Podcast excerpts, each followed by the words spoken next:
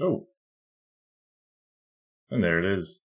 Hey, this is Brian Haugli with CISO Life, brought to you by Side Channel. Let's get into a daily discussion.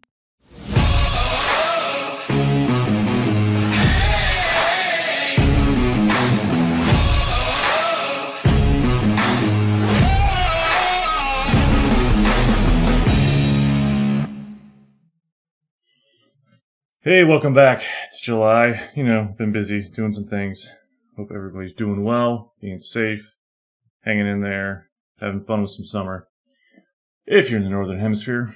Uh, all right. So what are we seeing? Uh, it's coming along. I got a couple, uh, items here. And again, remember the link for this entire feed will be posted in the, well, in the content in the post down below. So check it out. Click on there. See all the past items, any of the notes and things that we've added and have at it. Have some fun.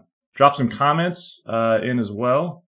Always happy to hear from uh, all of y'all. And if you've got any interesting notes or articles that you want us to just, uh, you know, discuss and look into, have at it. Um, first in, uh, quite a bit of M&A, um, even though apparently we're going into a recession, but, uh, always nice to see, uh, movement in the uh, in the space means people are building cool things, doing good things, and other people are taking interest. Quite a bit of deals going on. Our own side channel being one of them. Uh, let's get into some other really. I think it's it's a it's a focus area now for a lot of folks. Um, how to actually make cyber insurance work. So we've kind of gone through this paradigm or this this shift of like everybody gets cyber insurance to how do we actually do it to, okay, now how do we actually make sure that people can get it and keep it? I think that's just a natural maturity around insurance. Um, but what to look for when you're trying to take out a, uh, a policy. This is very interesting from Forrester, uh, and their analysis that without a risk mitigation strategy and investment in a security program, relying on cyber insurance alone is a threat to the organization. Well, what does that mean? You need to build a program. You need to actually have something in place. You need to actually start trying to mitigate risks. You can't just take out an insurance policy and call that a day, right? Like it's not, you can't just build everything, run your program, run a company and just expect that the insurance alone is going to cover you. Let's, for instance, take commercial insurance. Say you're a business and you have a warehouse, right? Simple example. Um, what you need to be able to do is put in sprinkler systems, put in fire exits, put in uh, fireproof material, build the, you know, build the uh, warehouse out of something that's not flammable. Uh, make sure you're close to a fire hydrant. Make sure that you know how close you are to the fire department. So store things appropriately. These are all steps that, you know, in manufacturing, warehousing, logistics, distribution, they're taking to build a secure business to protect their assets, their inventory, whatever, their people, right? They're not just relying on, on, on an insurance policy in case the place burns down, they recoup. We need to do the same thing with cybersecurity. We need to put the right sprinklers in, in place. We need to put the right exits in place. We need to make sure that we're close to a fire hydrant. Okay. So just having a, a insurance policy and, you know, holding to that alone again is not going to work. I feel like this was kind of a, you know, a duh moment, but obviously some smart people at Forrester came to this conclusion. Um, and I think they only did that because no one's thinking this way. Right? It's like, oh, let me just get cyber. I'm good. Obviously not. So hopefully we see a larger, uh, shift, you know, in this. Um, and actually brings me to the uh, second, um, uh, story that I found very interesting. Um, what are insurance insurers looking for, right? What is it that they are actually trying to see in a potential insured's um, process or program, right? Um, so right here, right, during the next two years, almost half of the 200 respondents said they want to require detailed evidence of an organization's security posture. This is, they're, they're asking and talking to cyber insurers, right? So 100 out of 200 um, insurers want to see detail of an organization's security posture. Well, what are the what are the steps and ways to be able to go do that? How many business owners, right? You know, without a security team or security leader in the organization, know how to do this, know how to uh, uh, inventory their organization, assess their organization, right? Do a risk assessment, do a gap analysis. Um, and this is interesting here. The cyber insurance market has not clearly defined what cybersecurity factors are most important when evaluating security posture. I think this is very evident when you look at the, uh, you know, if you talk to travelers or Hartford or Chubb or, you know, Aon, they're all going to assess you differently. They all have their own assessment. They all have their own standard that they've created, right? It's like a worse version of security questionnaires that everybody's getting. Uh, and because we don't have a standard, uh, everybody's doing their own thing, which means that everybody can then dictate what's the most important because everyone's assessing risk differently. What I find very interesting and, and sometimes comical is that let's just take the US for instance. We have standards in the United States. Heck, we have we have international standards. ISO is international standard, right? NIST has standards inside of the US that best practices have, have been put forward. Industry experts have weighed in on and said, yes, these are the most important things. So why the insurance uh, agencies and the market aren't adopting these outright and standardizing, I still don't know. And I worked for an insurance company as a CISO for quite a while it still scratches my head why insurers aren't doing this. Um, it's available. It's there. It's within grasp. It's just a matter of actually doing it. For instance, uh, New York State, when they implemented DFS, the Part 500, if you're in the financial institutions or dealing anything with New York State, in that space, you'll, you'll recognize that it's near, you know, identical, close to pulling from the NIST cybersecurity framework uh, which I happen to be a fan of, and I'm just going to plug the fact that I, I think I wrote a co- co-author and contributing author to a fabulous book on the NIST cybersecurity framework with Cynthia Brumfield. Uh, if you want to learn about it, insurers, call me. I got a couple ideas for you. Uh, New York State did a great thing with Part 500. They adopted a lot of what came out of NIST CSF.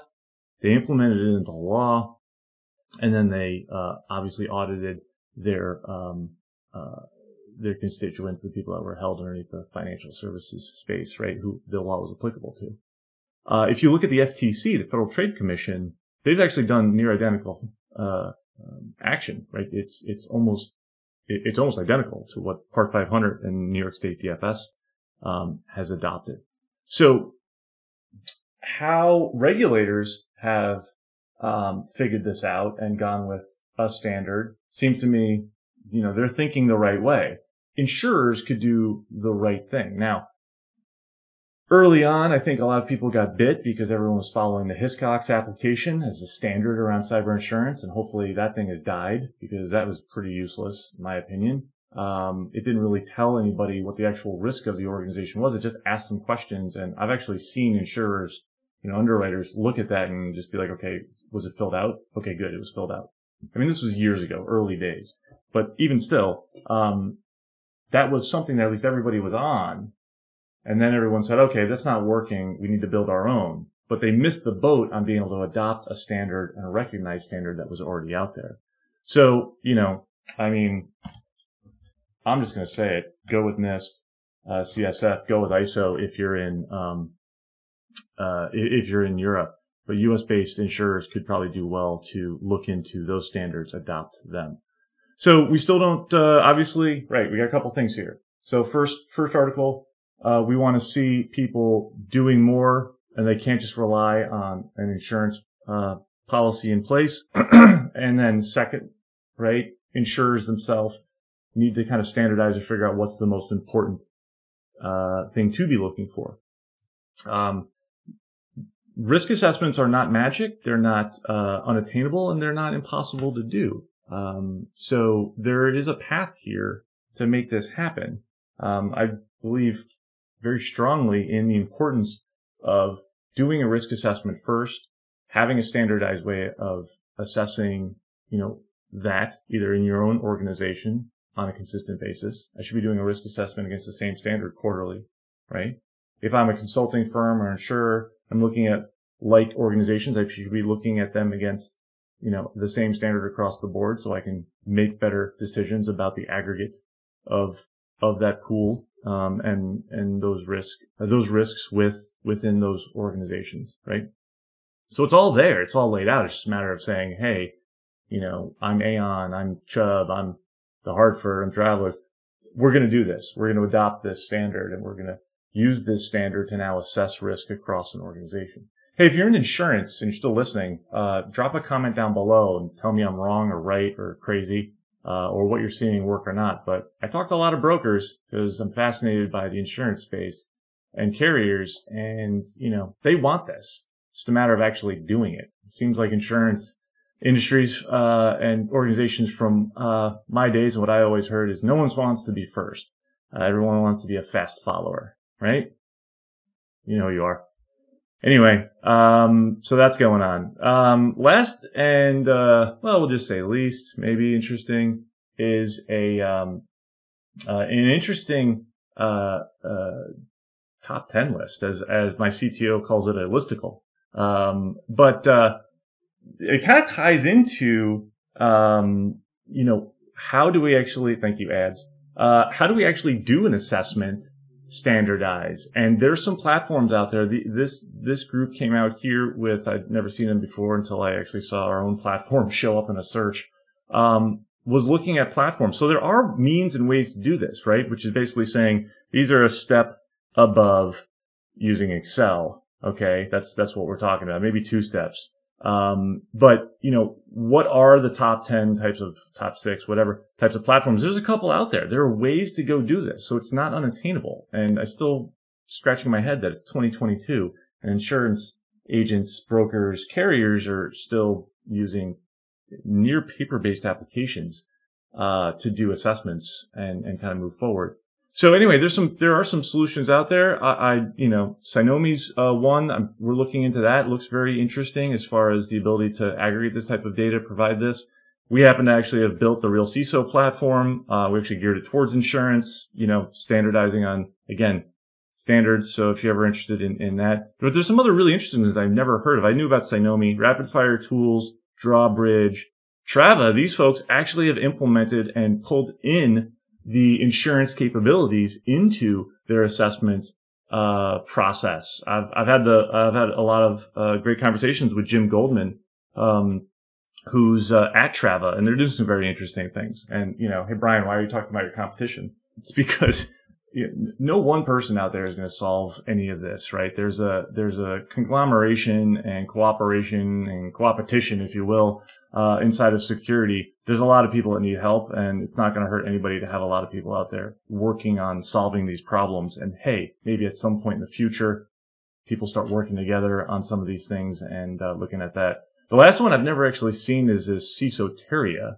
So we're looking into that. Uh, the downside for uh, me actually looking into all these is because I built Real CISO, half of these guys won't let me see their platform, um, even though we make Real CISO freely available uh, to anyone to go kick the tires and check it out. I'm just saying.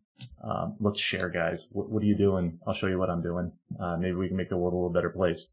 Anywho, um, back to our list and let me flip screens. Thank you very much. Um, that's what we have. Those are top, uh, top of mind, top of, uh, you know, news cycles. This is Brian Haugli with Side Channel. Thanks for sticking around. It's another CISO Life production. Follow me on hashtag CISO Life. Uh, looking forward to some uh, more of these now that we're on the other side of our merger. I actually have time to do marketing again and uh, outreach and teaching. I just love this stuff. So thanks for um, thanks for hanging on, and I'll check you next time. Take care. Be good. Be safe.